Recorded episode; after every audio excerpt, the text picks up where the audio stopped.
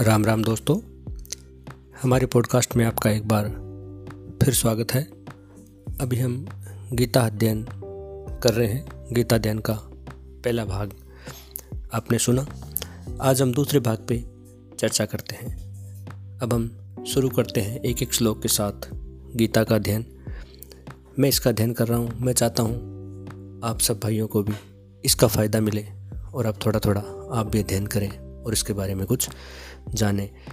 आपको कुछ मुझसे अधिक पता लगे तो मुझे बताने का प्रयास करें और मेरी भी सीमित बुद्धि में कुछ ज्ञान बढ़ाने में आप अपना सहयोग दें।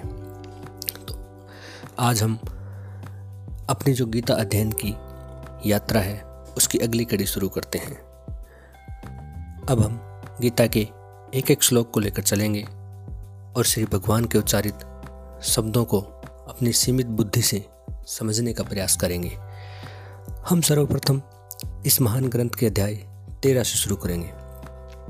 क्योंकि यह अध्याय अपने स्वयं के शरीर के बारे में बात करता है। यह हमारे शरीर के बारे में हमको बताता है और हम गीता अध्ययन की अपनी इस यात्रा में स्वयं के शरीर से शुरू करेंगे ताकि हम स्वयं से शुरुआत करके उस विस्तार तक जा सकें और इसको समझ सके। अध्याय तेरह का जो पहला श्लोक है, जिसमें अर्जुन भगवान जी से कुछ पूछ रहे हैं तो पहला श्लोक है, अर्जुन वाच।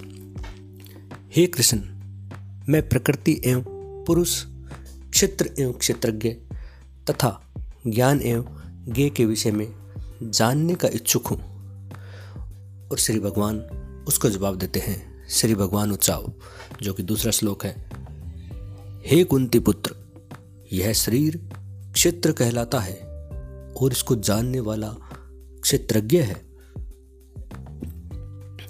इसका भावार्थ अब समझने का हम प्रयास करते हैं। इस भाग में अर्जुन भगवान से प्रकृति और पुरुष, क्षेत्र और क्षेत्रज्ञ, ज्ञान एवं ज्ञ के बारे में जानना चाहता है। इस पर श्री भगवान उसे बताते हैं कि जो ये शरीर है, वह क्षेत्र है, अर्थात जो कर्मों के बंधन में जीव हैं, जैसे हम लोग। तो हमारे शरीर को भगवान द्वारा क्षेत्र बताया गया है।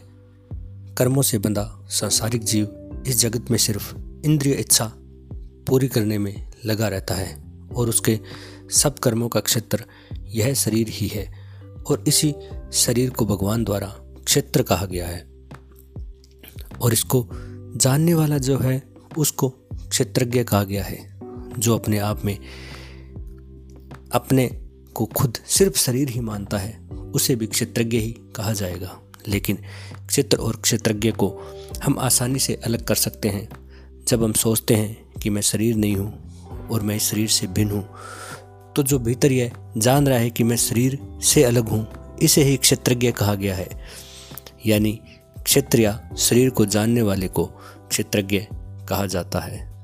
हम ये सोच सकते हैं कि हम बचपन से, छोटे से थे, तब ये करते थे, फिर हम बड़े हुए, फिर हम ये करने लगे और आज हम धीरे धीरे आज की अवस्था में आ गए हैं।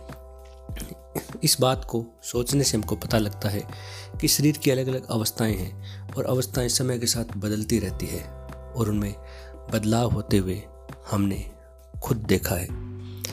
लेकिन जो ये बदलाव देख रहा है, जो देखने वाला तत्व है वो बचपन में वही तत्व था। आज भी वही तत्व है और आगे ही वही तत्व रहेगा। हम कहते हैं, मैं फलाना हूँ, मैं ढिमका हूँ, मैं बांदर हूँ, मैं शेर हूँ, मैं सरकारी नौकर हूँ। ये सब कपड़ों के समान अपने ऊपर का पहनावा है या ये अपनी उपाधि हो सकती है। लेकिन अपने जानते हैं कि हम ये नहीं हैं और हम इनसे कुछ अलग हैं।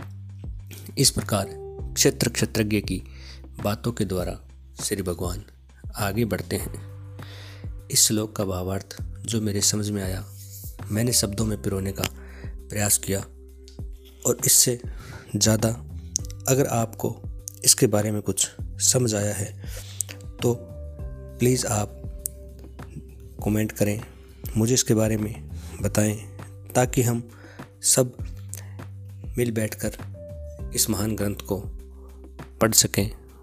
और इसमें से कुछ ऐसी चीज़ें निकाल सकें जो हमारे मानव होने और हमारे इस जीवन को कुछ ऊंचाइयों पर ले जा सके। धन्यवाद दोस्तों।